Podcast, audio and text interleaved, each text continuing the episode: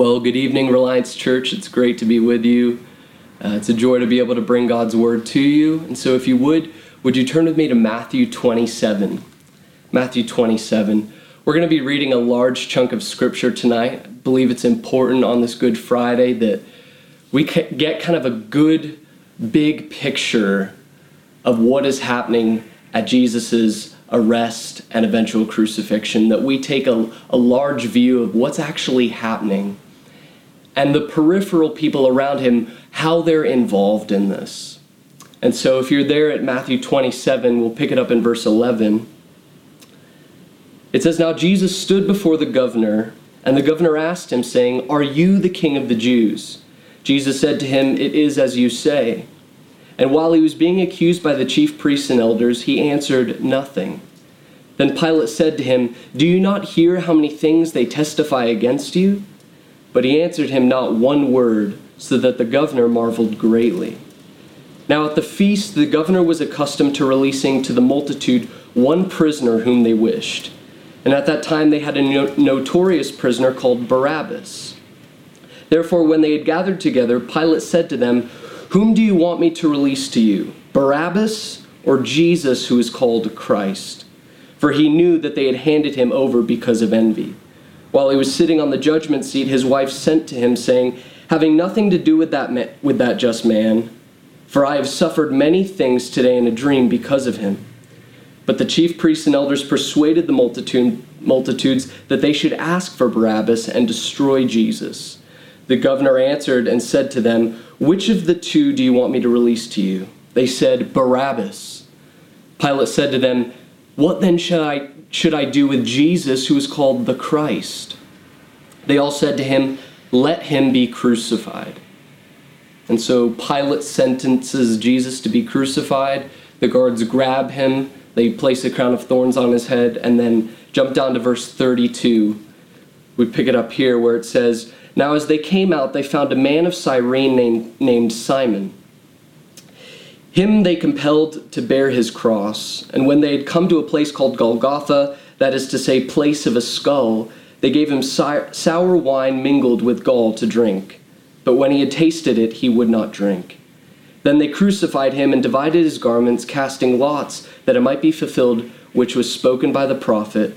They divided my garments among them and for my clothes they cast lots. Sitting down, they kept watch over him there, and they put up over his head the accusation written against him This is Jesus, the King of the Jews. The two robbers were crucified with him, one on the right and another on the left. And those who passed by blasphemed him, wagging their heads and saying, You who destroy the temple and build it in three days, save yourself. If you are the Son of God, come down from the cross. Likewise, the chief priests also, mocking with the scribes and elders, said, He saved others, himself he cannot save. If he is the king of Israel, let him come down now from the cross, and we will believe him. He trusted in God, let him deliver him now, if he will have him. For he said, I am the Son of God.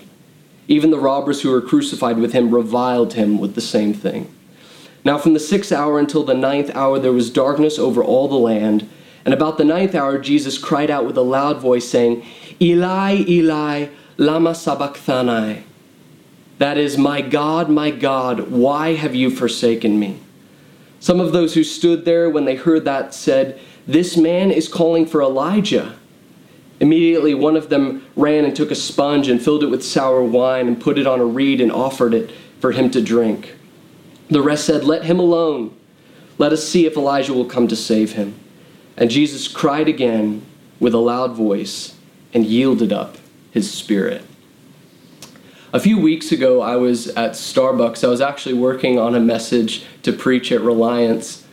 And I came home around dinner time and I walked through the front door and everything was normal. Uh, my wife was getting dinner ready, my daughter Haven was playing. And a few minutes later, my wife and I just kind of turned to each other almost at the same time and said, Are you feeling well? All of a sudden, we were both feeling sick and nauseous. It was just very strange, and we didn't think much of it. And so we began to have dinner together as a family. My wife put our daughter Haven in her high chair.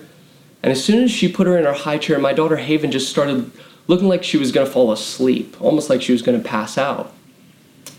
And then my wife put her dinner down on her high chair, and immediately my daughter Haven just threw up. And immediately I was alarmed by this as my wife and I were feeling sick. I just thought something's not right about this. And, and my daughter Haven continued to, to throw up and threw up four to five times. And honestly, we were pretty scared. We were pretty alarmed. And so, for some reason, I just thought the thought came to my head there's something not right. Get outside the house. The air is not clean. There's, there's something toxic in the air. There's, maybe this is a gas leak. We, we need to get outside the house. And so, my wife took our daughter Haven outside the house and Luckily, we live right down the street from a fire station, and so I thought I wouldn't call 911. I didn't want um, the distress and all of the fire engines to come onto our street and to just cause a scene. So I, I drove down to the fire station and spoke with the chief, and he said, Yeah, it sounds like a gas leak. We'll come up right away and check on it. Just stay outside of the house. And so the fire department came and they checked, and fortunately, there's a good end of, end of the story. We're totally fine. Our family is totally okay. But see, there was no doubt in my mind that we had a serious problem. The air was just too toxic. The toxicity was so high, it was physically sickening. Something had to be wrong.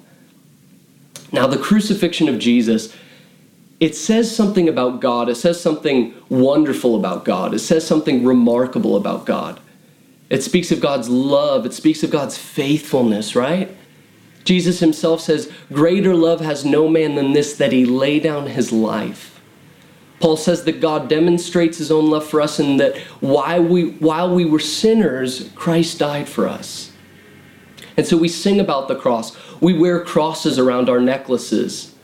And we glory in the cross because the cross says something remarkable about God. But hear me tonight, church. The cross does not just say something about God, the cross says something about humanity. There is a toxicity around the cross that points to a severe problem.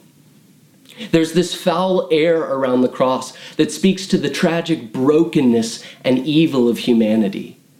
And the text we just read picks it up right in the middle of the story. But before this, Jesus was betrayed by one of his good friends and then Jesus is betrayed by the rest of his followers. He's tried throughout the night and then he's tried again.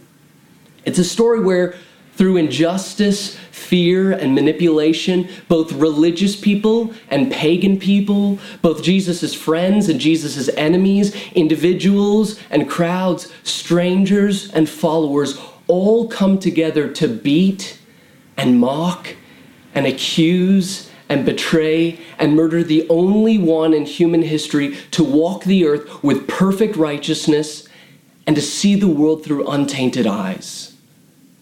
See, there's this toxic air around the cross that points to the tragic reality that the crucifixion of Jesus is humanity at its worst.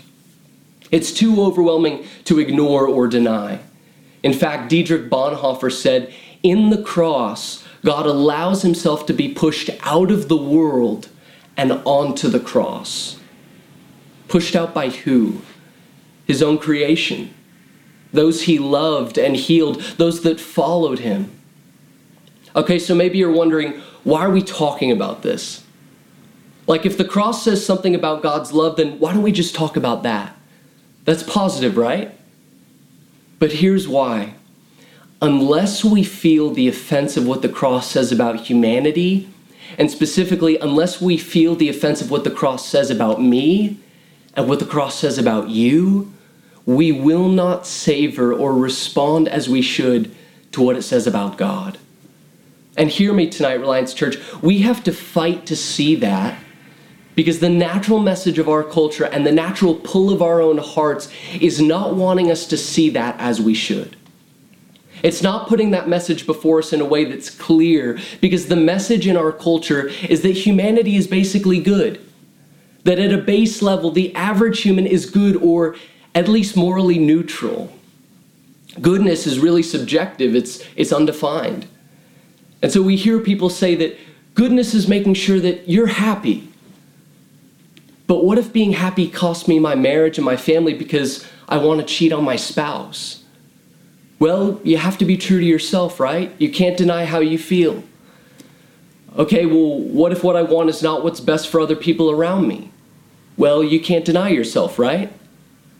So there's no standard of goodness that's defined by self denial or self sacrifice or self control. No, now goodness is defined by self indulgence. And in that kind of moral climate, the death of Jesus just doesn't make sense. This Holy Week, I've been reading a book by Fleming Rutledge called The Crucifixion. And in this book, she talks about how in the early 80s, PBS did a series on Christianity called The Christians. And when they got to the cross, they were really perplexed. And the narrator said some comments around the cross. And I think it captures the, the culture's reaction to the death of Jesus. He says this He says, Christianity is the only major religion to have as its focus the suffering and degradation of its God. The crucifixion is so familiar to us, it is hard to realize how unusual it is as an image of God. And then Rutledge makes this comment in her book. She says, It appears wrenchingly unsuitable to have a crucifixion as an object of faith. Wrenchingly unsuitable. See, Rome had perfected to a science how to humiliate and dehumanize rebels. It was crucifixion, it was barbaric. In fact, in the first century, Roman authors and poets didn't even talk about crucifixion because they considered it to be too barbaric and uncivil. So, for Christianity to put Jesus' death as the crux, as the center of all we believe, it appears confusing and unusual, right? unless humanity is really that evil. And unless real and, and unless sin really costs that much.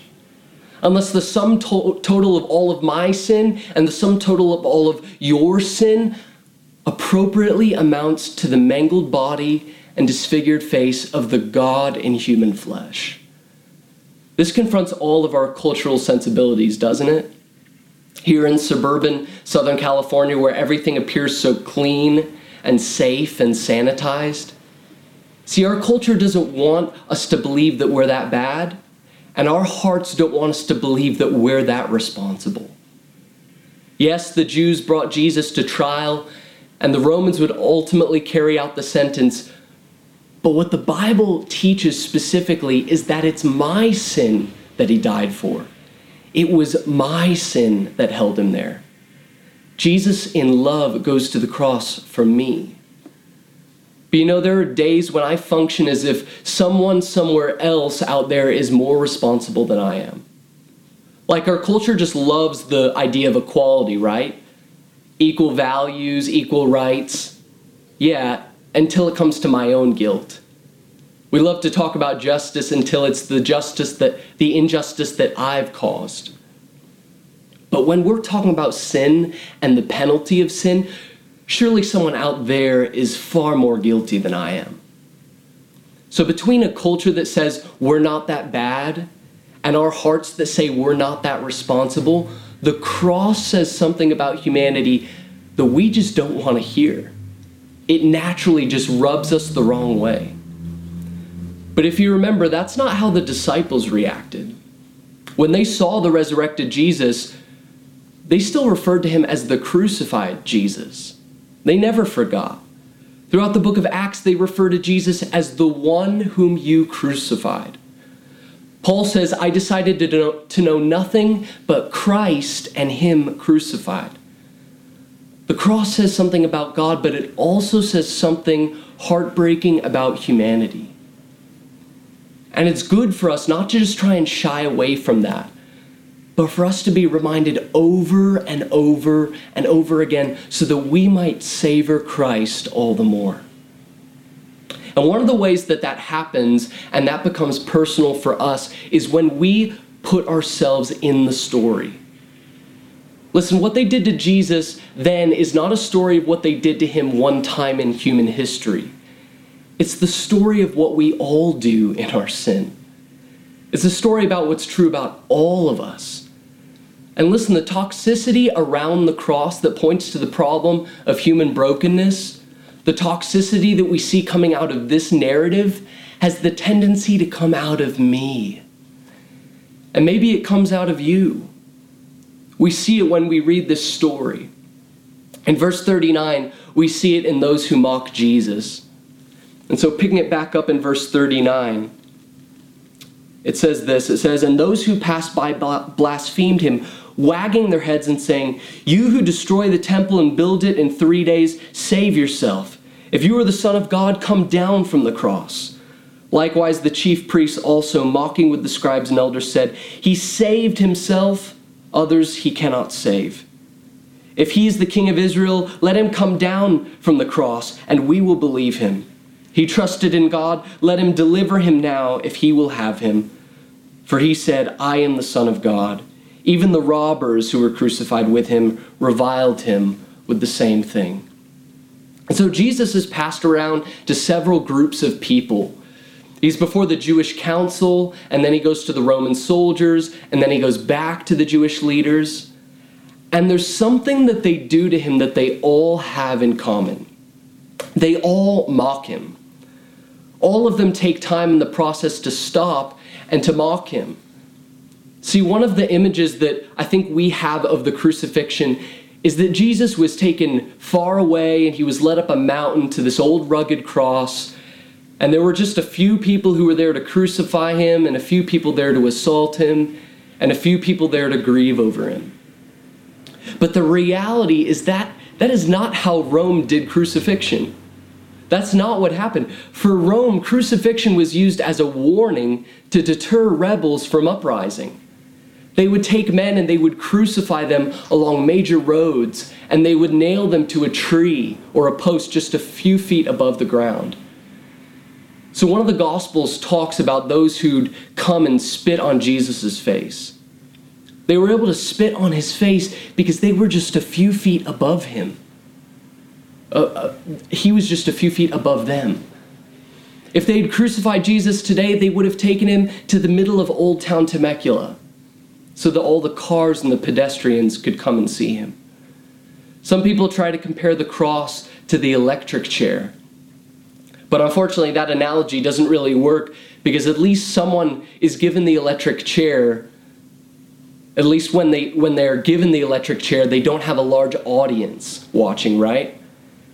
And their face was covered so that no one could see their facial expressions. For Jesus, though, he would have had a large audience watching him hang there. Hang there completely naked, face beaten in and disfigured exposed to public shaming and mockery.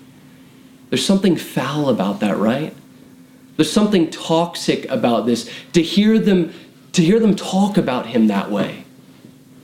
And here's the thing in their mocking of him, they're stripping him of the very things that they know to be true about him. They say, Come down and we will believe in you. They don't believe that. They had just seen Jesus heal blind men, men who were paralyzed, he had done all these miracles. It's not like they needed another sign. Despite what they've seen, they're just putting Jesus on trial because they already have their verdict about him. This is just mockery at this point. And Jesus, in that moment, he has suppressed his power in order to choose weakness. And they respond by delighting in his weakness by mocking his power. And in mocking him, what they're doing is they're taking advantage of his weakness to make themselves feel superior. One commentator says it like this He says, The one who would be their king was now the punchline of all of their jokes. The air's toxic, isn't it? Listen, this can't this can come easily out of my own life not in the form of blatant mockery, but instead it's this internal practice of putting God to the test. I find myself at times being so cynical. I put God on trial when theologically, theologically I know he is who he is. I know he is who he says he is, but in the dark I begin to pull his goodness and faithfulness and sovereignty into question. It's this quiet chipping away at the character of God in order to make myself feel superior, this illusion that I'm in control.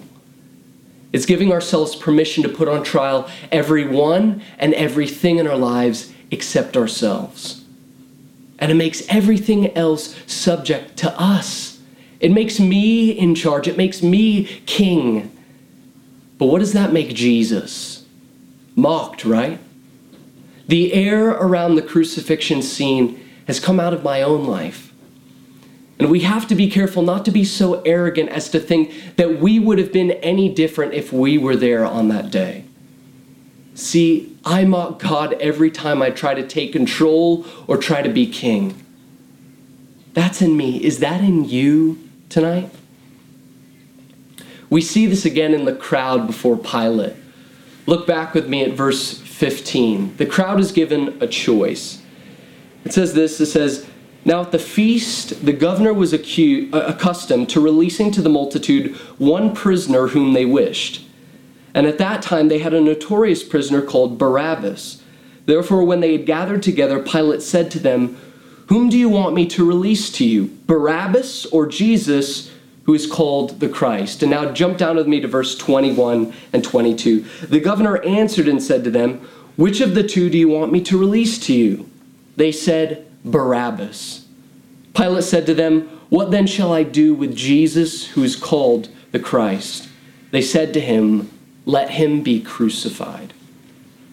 See, Rome is in power at this point in time, and there are a lot of people in the Roman Empire who don't like the fact that Rome is in charge especially the Roman, or especially the Jewish people. And because of that, something would happen pretty frequently. Some patriot, some rebel would get together a band of rebels and they would attack a group of Roman soldiers or they would destroy Roman property as an act of defiance and opposition because they didn't like the fact that these pagan rulers were ruling over them. And Rome would say, okay, if that's how you want to play this, here's what we're going to do. We're going to gather all you rebels up and we're going to crucify you. We're going to line you up along the road and we're going to crucify you. And this happened over and over and over again. This was a common occurrence in the first century. Jesus was not the first person to be crucified. And that had happened at this point in, Jerus- in Jerusalem. There was this guy named Barabbas. Now, it's actually left out of most modern translations but in earlier translations and manuscripts, we're told that his name is actually Jesus Barabbas. Listen, this is fascinating because the name Barabbas means son of the Father, and Jesus means Yahweh saves. So this guy's name literally means Yahweh saves through the Son of the Father. He's this wannabe Messiah whose name actually points to the real Messiah. And he had just had a group of guys that launched this rebellion against Rome, and Rome is ready to squash it. In fact, the two men crucified on Jesus' right and left were most likely part of, of Barabbas' rebellion.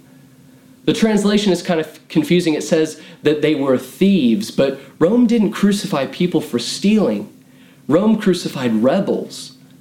And so this guy Barabbas is well known, the people love him. To Rome, he's defiant, he's a traitor. But to the people, he's a freedom fighter, he's a patriot. And at Passover, Rome would release one of these Messiah figures, one of their heroes, back to them as an act of kindness. So notice the choice that the crowd is given here. It's Jesus Barabbas or Jesus the Christ. Which one do you want? You've got two Messiah figures, you've got two Saviors offering very different kinds of salvation, and which one do you want? On the one hand, you've got Jesus Barabbas, who preaches a message of salvation by overthrowing Rome so that you can rule over your own life. And on the other hand, you have Jesus, who is called the Christ, who says to love your enemies and to submit to, submit to his kingly uh, loving kingship. What kind of salvation do you want? Do you want to be delivered from your present circumstances? Or do you want to be delivered from yourself? They say, We'll take Barabbas. Well, then, what do I do with the one who's called the Christ? Pilate says. See, the greatest problem that you and I have is not that which is outside of us, but that which is inside of us. That which demands that you orient, or, orient your life around you. Ever look for something, ever look for salvation in something other than Jesus Christ? Have you ever propped up something or someone in your life as a functioning Savior? Like maybe as a Christian, you've had that moment where you thought the following Jesus would make your life better, that circumstances would change, and then when they didn't change like you had hoped, there's disappointment as if Jesus is some sort of quick fix to mask the symptom in our life instead of being the King of Kings who demands everything even if the circumstances don't change in our life? How many times have we cried out for the saviors that the world offers? How many times have we said, you know what? Give me the one who offers escape, or give me the one who offers the thing that'll mask the pain, or the thing that'll provide me comfort? Or actually, you know what? I don't even need a savior at all because I've got this. Just give me Barabbas. Well, then what do we do with the one who's called the Christ? Well, we, we can have both, right? We can have a little of one over here and a little of the other over here. But Jesus says that you cannot serve two masters because you will either you will love the one and you will hate the other. And what is hatred? Jesus says that hatred is murder of the heart. Look, the godlessness around the cross has come out in my own life. And there are times when my life appears to have spoken out against Jesus. Listen, that's in me. Is that in you?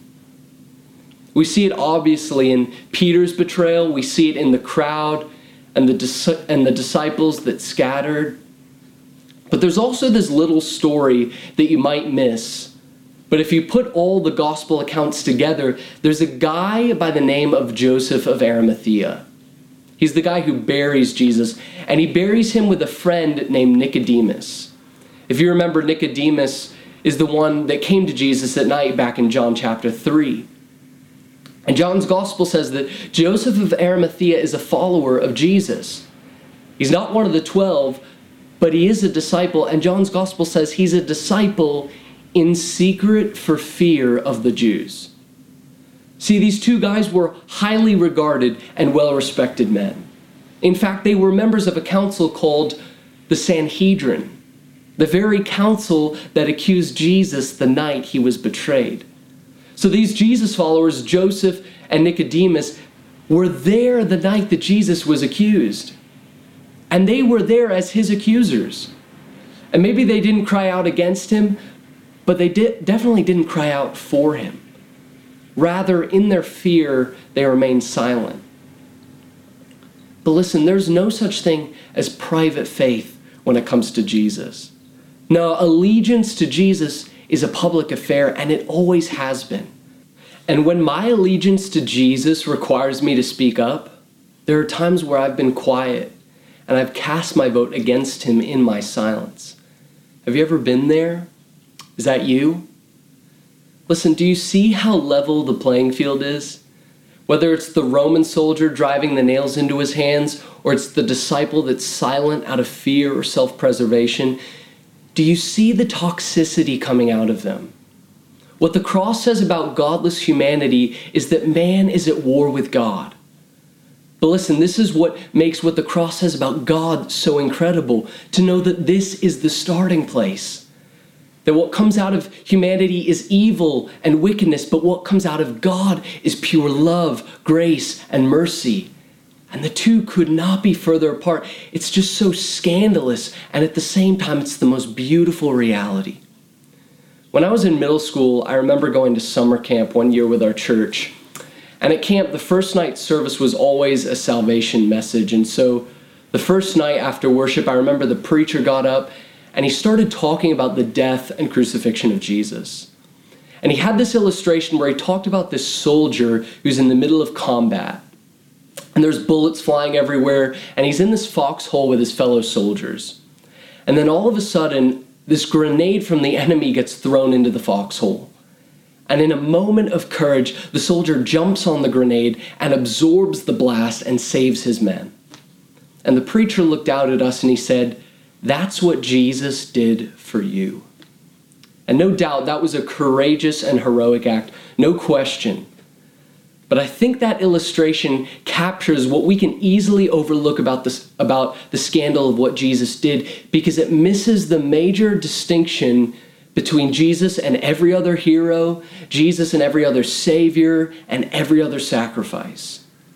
Listen, we weren't on Jesus' side. We don't start, start off fighting the same battle with him. No, we were dead in sin. We were enemies to God when Jesus died on the cross. Listen, he does not die for his friends to protect them from their enemies. He dies for his enemies that they might become his friends. And so, if what comes out of humanity's humanity is evil and mockery and idolatry, then what comes out of God is not just pure love and mercy, but also total justice. Not poured out on us as we deserve, but on Jesus who stood in our place for us. See, it's one thing if we were in this place of friendship with God and were met by his love. And it's another thing if we were in this neutral place and were met by God's love.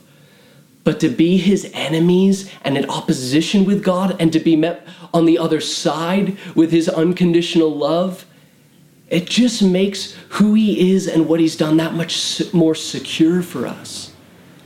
Because it can't have anything to do with me, right? My life is just too toxic.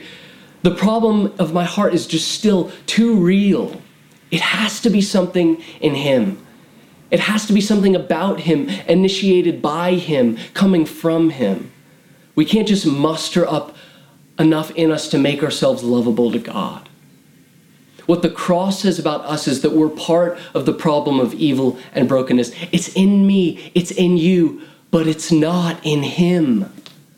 And that is the point. Listen, Jesus has never mocked you in your weakness. He doesn't demand a better version of you in order to save you. No, when Jesus opens his mouth concerning you, it's to pray on your behalf. Right now, at the right hand of the Father, Jesus is your great high priest. And that's the point. The cross says that we need a Savior, and the cross says that Jesus is the Savior we need. And so, in his perfect life, he takes on all of the evil of humanity and he pays the penalty of sin, not just in his death, but he allows himself to be limited, rejected, abandoned, wounded, and sorrowful. The Bible says that for our sake, God made him to be sin who knew no sin. Hebrews says that he drank the bitter cup of God's wrath down to the dregs. He took upon himself our sin like it was a disease, allowing him to be infected so that he could be our cure. And then he cries from the cross, God, why have you forsaken me? Because in that moment, he is rejected by the Father so that we would never have to be. Listen, the cross shows us, shows us that there is a brokenness in humanity that can't be swept under the carpet but it screams even louder that the love of God in Jesus is strong enough to save. Christian, this means that we don't live from a place of trying to make ourselves more lovable, lovable to God.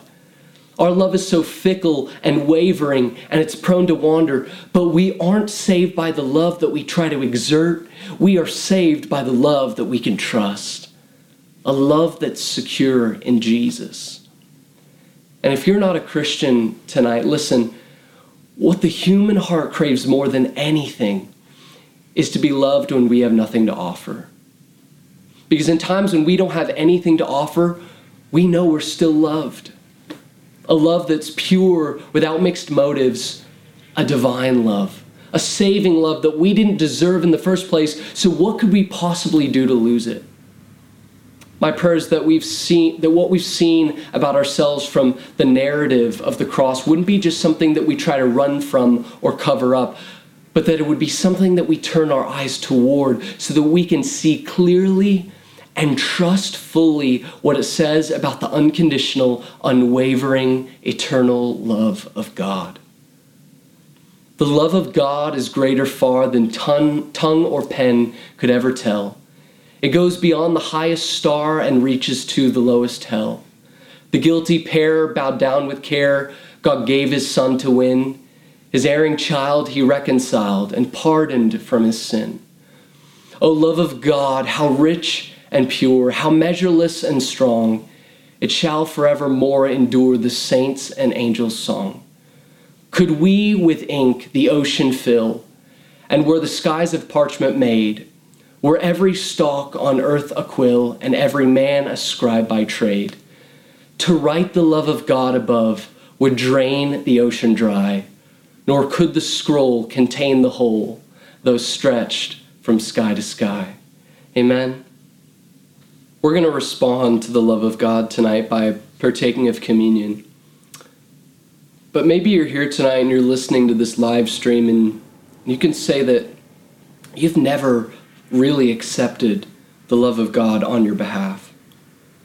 That you've never accepted Christ's sacrifice for you in place of you. And instead, you've been trying to muster up enough strength, muster up enough love and exertion and good, good deeds to try to make yourself approvable to God in order to try and balance the scales of your sin. And listen, I'm here to tell you that that won't work. The toxicity of your life, the toxicity of our own sin is too great. And so maybe you would be here tonight and you would say, Listen, I want to surrender my life. I want to reorient my life around this sacrifice that Christ made for me. And I want to trust it alone for my salvation. And I want to trust it to reconcile me back to God so that I can be in right relationship with Him. Listen, if that's you tonight, and if you're watching this live stream, we've got moderators in the chat right now who would love to pray with you. But listen, in your own words, just pray right now. Jesus said in Mark chapter 1 to repent and believe the gospel. Listen, Jesus is the gospel. Jesus' life, death, and resurrection is the gospel, and you need to trust Him and Him alone for your salvation. And then every day from this moment forward, the, the sacrifice that Jesus made on your behalf will change your life. So I encourage you, reach out to one of the moder- moderators. Say, uh, listen, I want to pray. I've prayed to receive this free gift of salvation that Christ has made available for me on my behalf. But for the rest of us, we're going to partake of communion now. So if you have juice and crackers with you, we're going to partake of the communion emblems. And I want to read to you what Paul said in 1 Corinthians chapter 11. He said, For I received from the Lord that which I also delivered to you, that the Lord Jesus, on the same night in which he was betrayed, took bread.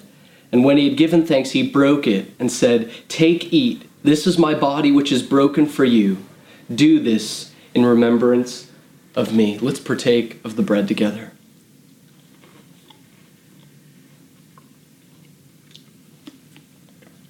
In the same manner, he also took the cup after supper, saying, This cup is the new covenant in my blood. This do as often as you drink it in remembrance of me. For as often as you eat this bread and drink this cup, you proclaim the Lord's death until he comes.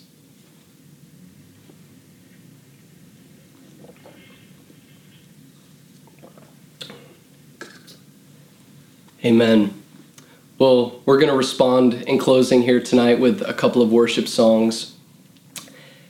And this is where we leave Jesus here on Good Friday. We leave him wrapped in burial linens and put in a tomb where a stone blocked the entrance, and we're going to leave him there tonight. But we as Christians know that that's not where the story ends. And we know that come Sunday morning, Jesus will be risen from the grave. And so we're going to celebrate that Sunday morning. And let me just encourage you, wherever you're at right now, Sunday is coming. Sunday is coming. In the words of D.A. Carson, there's nothing a good resurrection can't fix. Amen?